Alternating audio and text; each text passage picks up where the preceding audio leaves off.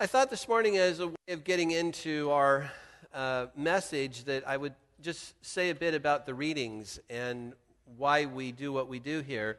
Uh, the readings happen over a three year cycle. So there's an A cycle, a B cycle, and a C cycle. We happen to be in C cycle in 2010. And what happens with these readings is that through the course of a year, you basically hear the story of the Bible. And over the course of the three years, you basically hear all the scripture in the Bible. So every year, you're hearing the fundamental story of what it is that God's up to in his people. And the fact, the passage that we read this morning in Luke probably happened in a, in a synagogue service that actually wouldn't have been a lot different than what's happening here. A typical, a typical service in a synagogue when Jesus was doing what he was doing went something like this. We started this morning with Tony um, saying over us a very ancient prayer. Uh, in the Jewish church, they would start with the Shema. You know, Hear, O Israel, the Lord your God is one. They would say the Shema together. They would say some set prayers together. And then they had scripture readings, just like we do. They would read from the Torah, and then the, one of the first five books of the Bible, the Pentateuch, and then they would read a passage from the prophets. And then someone would stand up to comment on it. And that's what we just saw Jesus do. Very interesting to think. And then they would close with a benediction, just like we do. So, Shema, some set prayers, some set scripture readings. Somebody would comment on it. In, in our readings today, Jesus is the one who commented on it. And then they would close with a benediction. Uh, one of the things that hit me a little bit sort of tongue in cheek, humorously this week as I was thinking about this is that uh, evidently Jesus went to church. Did you catch that in the readings? Jesus went to the synagogue as was his custom. And I know we live in a day where church is not all that popular, and you may have family and friends who wonder what the heck you're doing getting up at 7:30 or 8 in the morning to go to this funky new little weird church, you know. Jesus went to church as was his custom. And he just happened to be there and, uh, and commented on this passage that was read from the scroll of Isaiah. So it makes me think when I thought of that, you know, I wonder what Jesus thought of church. I wonder if he went out some, you know, can you picture him sort of going out and going, I don't know, worship was a little off this morning.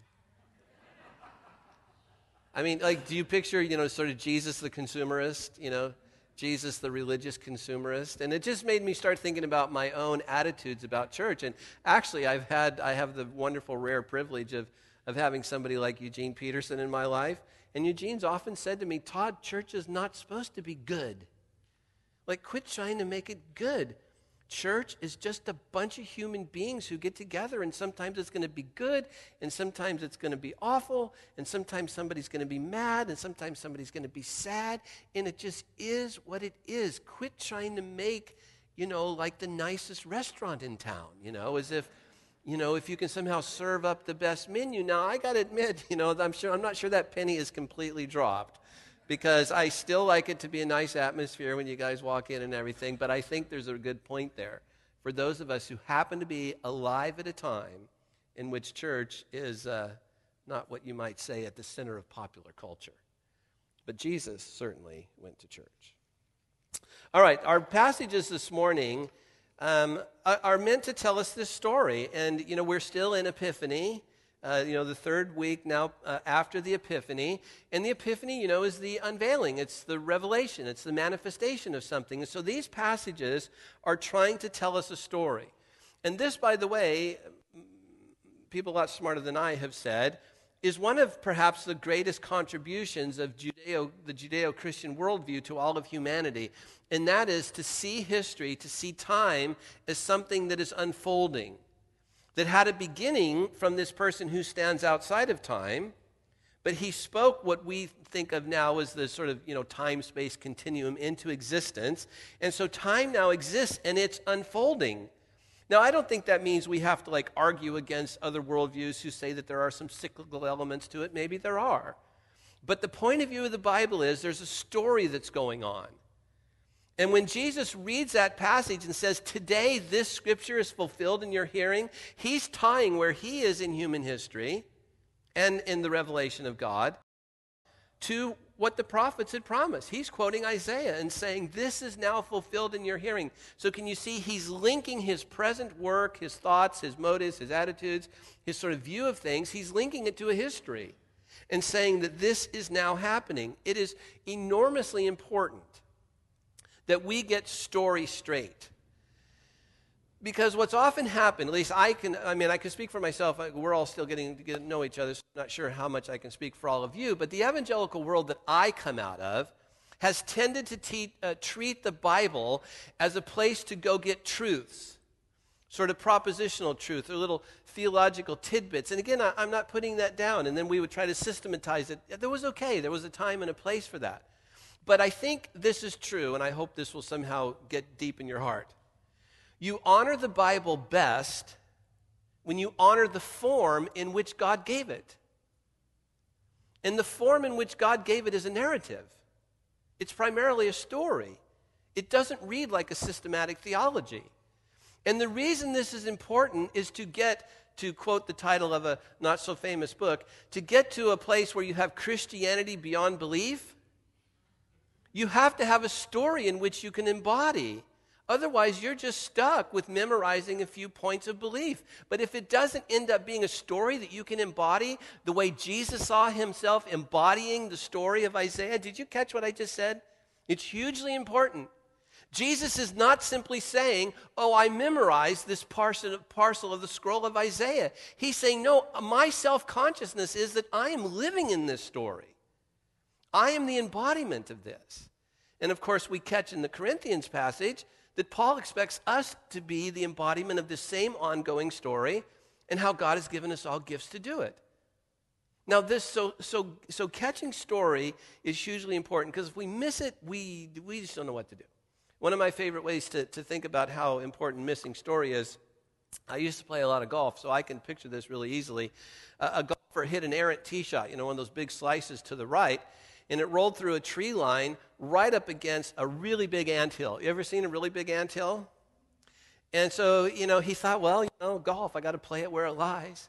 And so the golfer gets over the ball, you know, and he takes this huge swing and he misses the ball. But ants and dirt go flying everywhere. And, you know, of course, now the ants are petrified, you know, and the golfer's angry. So he gets over there again. He takes a huge swing and misses again ants and little ant body parts, and dust goes flying everywhere. And at that point, one of the sort of leader ants says, Hey, hey, hey, follow me. And all the other ants go, Where are we going? And the leader ant says, On the ball, on the ball, get on the ball. If we don't get on the ball, we're all going to die. So, you see, not understanding uh, what's going on can actually be problematic. So Nehemiah is, is trying to tell us in, in, in, in, this unveiling of the story, the reason this reading appears in Epiphany is because these people were having an epiphany.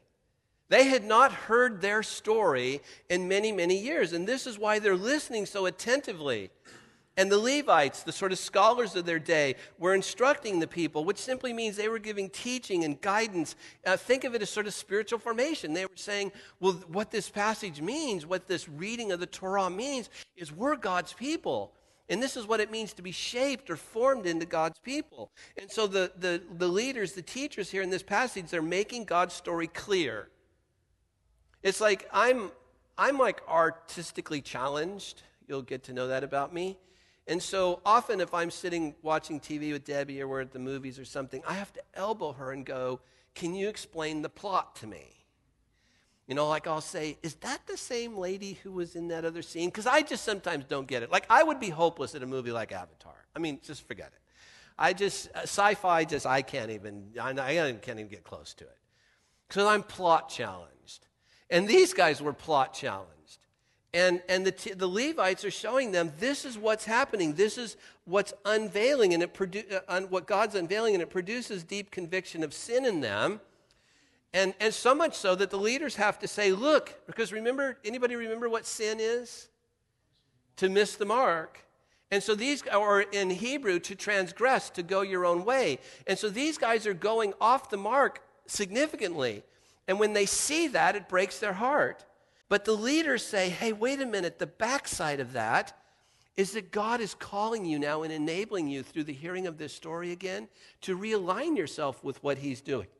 Excuse me. So, so they say there should also be some grace and joy and, and goodness in this. Well, when we shift now to the, to the gospel reading, Jesus is doing something very similar. So you've got this ancient history that Ezra, and, and I love this, this a, lay, a layman, I mean, think of Nehemiah as basically the mayor. So the mayor and a local priest get together and say, We've sort of rediscovered what this is all about. And they connect their present being, their present self consciousness about what it means to be the people of God, they connect it with the Pentateuch, the Torah. Jesus now comes, thousands of years later, stands up in an ordinary synagogue service. Synagogues were basically what you had after the temple was destroyed. And so wherever there would be 10 or 12 or 15 Jewish families, something like that, they would, they would have synagogue services. So Jesus walks into something probably very much like this. He reads the scroll of Isaiah and says, I am self consciously aware that through me, my birth, my virgin birth, my life, my teachings, my works, that I am the embodiment of what Isaiah prophesied about a new day coming in which what God, in, a day in which what God wanted to happen would happen. The poor would have the good news of the gospel preached to them. And the, and the poor for an ancient Jewish worldview was not simply people who lacked money. I mean, of course, it included that. But actually, when you read the poor throughout most of the Old Testament, you need to put a, an, an adjective on front of it. Because what they almost always meant were the pious poor. And by pious, they didn't mean those who go to church a lot. They meant those who secretly, in their deepest guts, hope for God to make a difference in their poverty. They weren't demanding things as sort of a human right. They had a deep longing that whatever was systemically broken in their society, that God would somehow fix it. That's why they were the pious poor. It wasn't it doesn't mean that there's anything godly about being poor. The pious part means that they were putting their hope in God. Now, again, I only say this to be funny, tongue in cheek, meaning they weren't hoping for a bailout. You know what I mean? I don't, I don't, that's not a political statement. I'm just simply saying that's not what they were hoping for. What made them the pious poor is that they knew this story. And they were hoping for it to be unveiled. And, and, and Jesus sees that and says, The good news of the inbreaking of the kingdom, which is going to fix everything, is primarily and first to this pious poor. And so, what Jesus is really doing and saying, uh, and, and this is what's so important about the role of teaching, right? The Levites stood up in the book of Nehemiah and did what? Taught. They instructed. And, you know, we've not talked much about this, but if you want to know why I'm doing what I'm doing right now, is because teaching is actually really important. And, and if for no other reason, here's why. We've never had a day in which more information was available. I mean, right now, I, I gave Marianne my, my iPhone, but right now, Paul with his iPhone there in his lap could go on Google and find out just about anything he wanted to know within about 15 or 20 seconds. So when you don't have information, then information is really prized. But when you live in a day that actually overflows with information, what's prized is wisdom. What do we do about what we know? What's the meaning of what we know? What, what's the context for what we know? And this is why teaching is so important. It's why he did it. It's why Jesus did it. It's why I try to do it. Because human culture distorts reality. It's one of the aspects of sin. Human culture distorts reality. So for us right now, you know, there was a certain reality in Ezra's time. There was a certain reality that Jesus was confronting and when he stood up and read in the synagogue. And we have a certain reality today. And ours is something like this that science, that, the combination of science, kind of an omniscience, you know, the science that can know anything, technology, which is now the way things are mediated to us. Everything is mediated to us these days, basically by technology. So the idea is that science, technology, and consumer driven capitalism is going to somehow save us. Especially the notion of consumer driven capitalism. That's the one that really, in the back of most people's minds, is what's going to save us. That there's some sort of invisible hand out there. And that if we can just find the right, you know, balance of you know, a little bit of government intervention to make people play fair, but not too big, you know, you know, especially for those of you who are Republicans, not too big a government. And those of you who are Democrats may be thinking, no, no, no, we need, you know, we need government because we're bad people. You know, whatever you think, that, that's the thing that we think, gosh, if we could just get those pedals just right, then there would be this invisible hand of capitalism that would somehow save us all. Now, I'm not down on capitalism. It's the best system I know of. I'm simply saying it's not going to save us in the manner, the depth in which we need saved. It might make a nice human society, I hope it does, but it's not what the Bible has in mind when the Bible thinks of being delivered. And that's what salvation means to be rescued, to be delivered. Because here's the deal, my friends every advance in knowledge is simultaneously a moral test, and we keep failing them. That's why we need saved. As soon as cavemen, whoever they were, and cave women discovered fire, wow, can warm ourselves. Dude, I just tried something that works. We can cook animals. But I'll bet it wasn't very many months until somebody figured out how to make a torch. And I can now burn down your hut because you ticked me off. And you just fast forward to, we can now split atoms. I'll bet that was a very exciting moment where somewhere at MIT or something, somebody discovered how to split atoms. But if you got your iPhone on you, just Google Hiroshima. And think of ordinary Japanese families about what they might think about the morals of split atoms. Every advance in humankind, in human knowledge, is simultaneously a moral test, and we keep failing them. So even if Bernanke, Bernanke, how do you say his name? Geithner, even if those guys get it right, it'll only be another moral test. Because every advance in human knowledge functions that way. And that's why you still have left, no matter how much humanity might get this right, you still have left this need for a deliverance that is deeper, more meaningful, more internal, not strictly internal. It has external overtones to it, but it begins, as Jesus said, in our heart.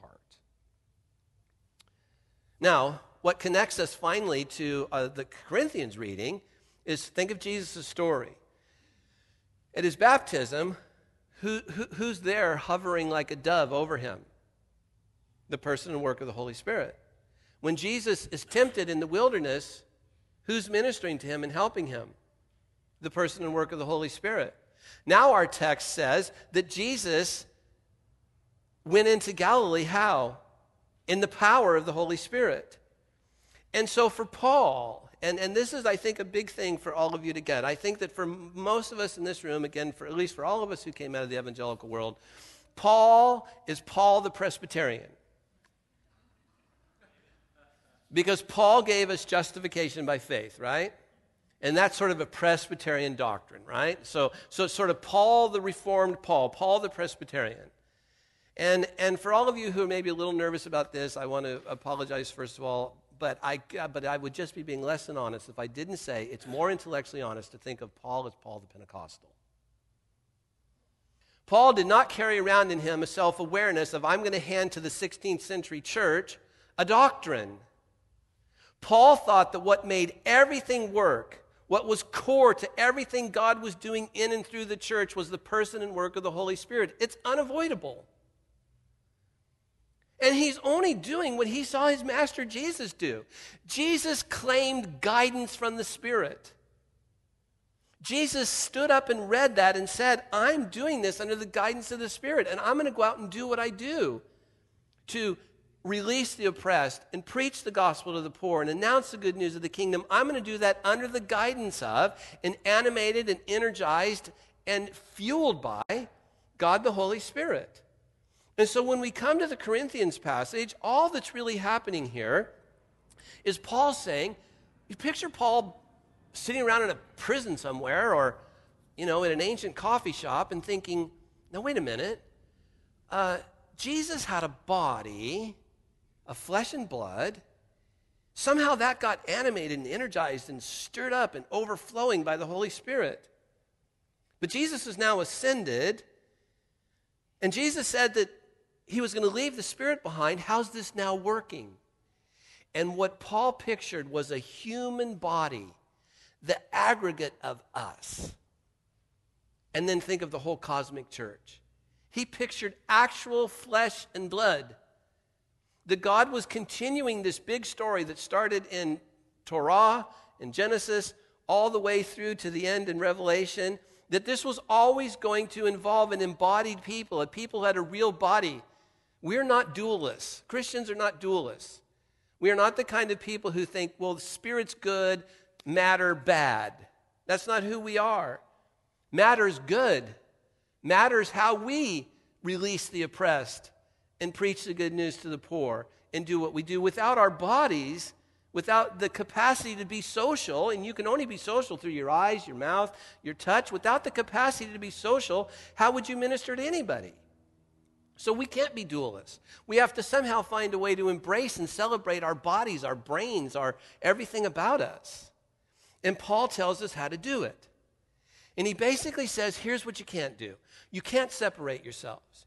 You can't say, well, this little group here, they kind of like evangelism and they're kind of on their own thing. And this little group of people here, they, they really like social justice, so they're sort of their thing. And this people over here, they like intercession and that's sort of their thing. And these people over here, you know, they like prophecy and that's sort of their thing. Paul's saying that's the one thing you cannot do. You cannot separate, and you, nor can you. I, I really have come to not appreciate single issue churches. Do you know what I mean by that? Do you know what I mean? What's a single issue church? Like, we're the church against abortion.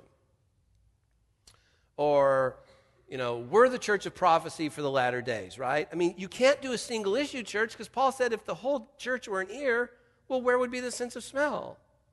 But he said, nor can you divide yourselves. Here's what Paul's picturing that somehow through the person and work of the Holy Spirit, giving gifts to each one of us and a gift mix to each one of us, that God had somehow composed all that.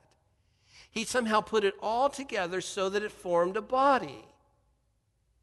And this really goes together with, you know, our plaque back there when we pray for lost people and those outside of faith. You know, it says back there that God is calling all of us to bring out the God colors of the world. If you've read that plaque, that's what he's doing. He's making us a light and that as light, we bring out the God colors of the world. Well, that happens through God has put the God colors in his church. I love the way Peterson gets this in the message. He says, You can see easily enough how all this thing works by looking no farther at your own body.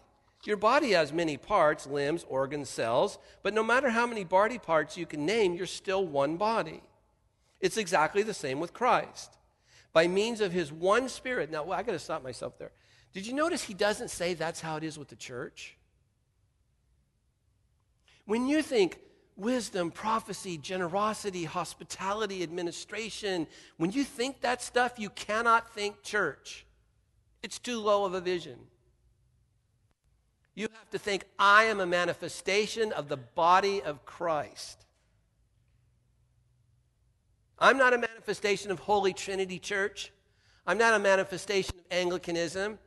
We are together a manifestation of the body of Christ, not simply church. Paul doesn't here have in mind a picture of somehow a church working together. It includes that, but you just you can't reduce it to that because what Paul's picturing again is the ongoing work of Jesus through human beings.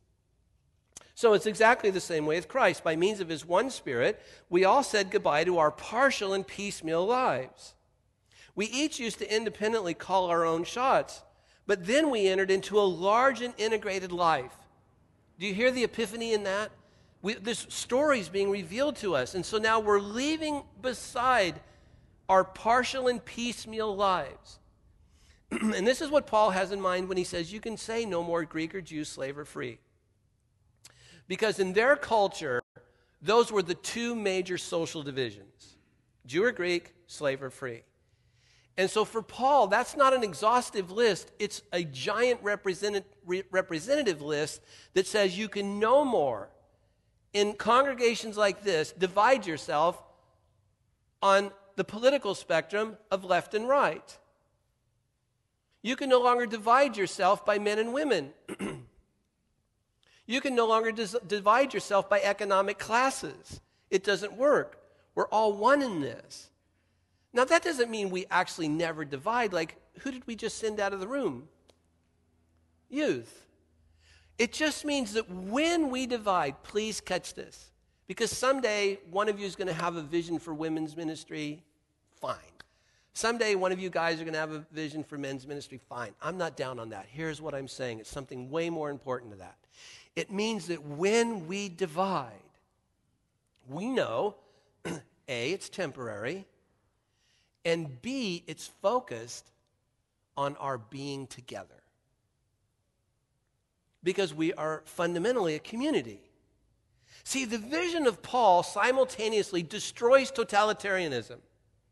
Think Mao or whatever you want to think of. You know, think of China today, trying to make everything one. The vision of Paul destroys the myth of totalitarianism. We all go, yeah, yeah, that's right. We don't like that Mao guy. But here's what else the vision of Paul destroys 21st century individualism and says that there is no you apart from community. See, here's the way this really works. I mean, I've been at this for a long time, so just sort of trust old Uncle Todd here. Here's the way this really works a healthy community celebrates all of your diversity, and healthy individuals use that individuality to build the community.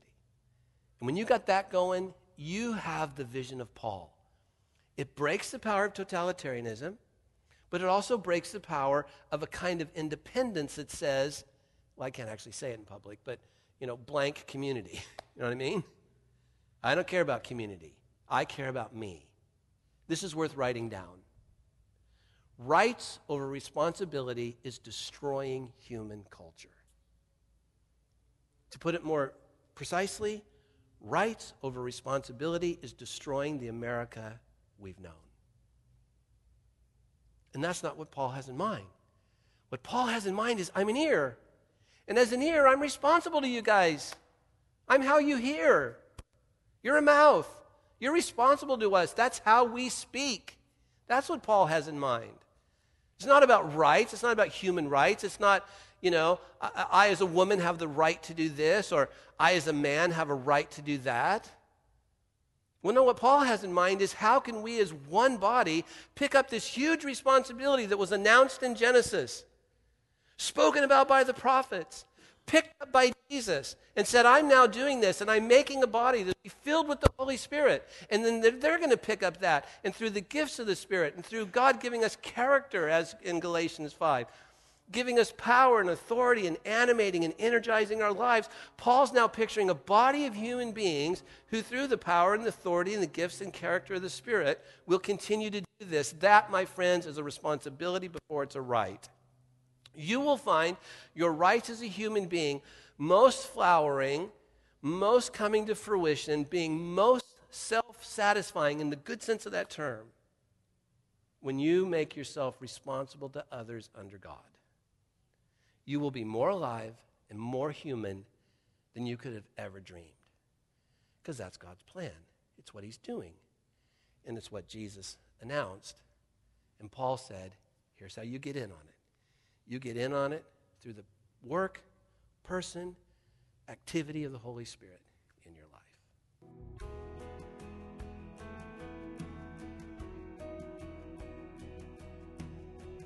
Thank you for listening. For more information about Holy Trinity Church, please visit us online at www.myholytrinitychurch.com.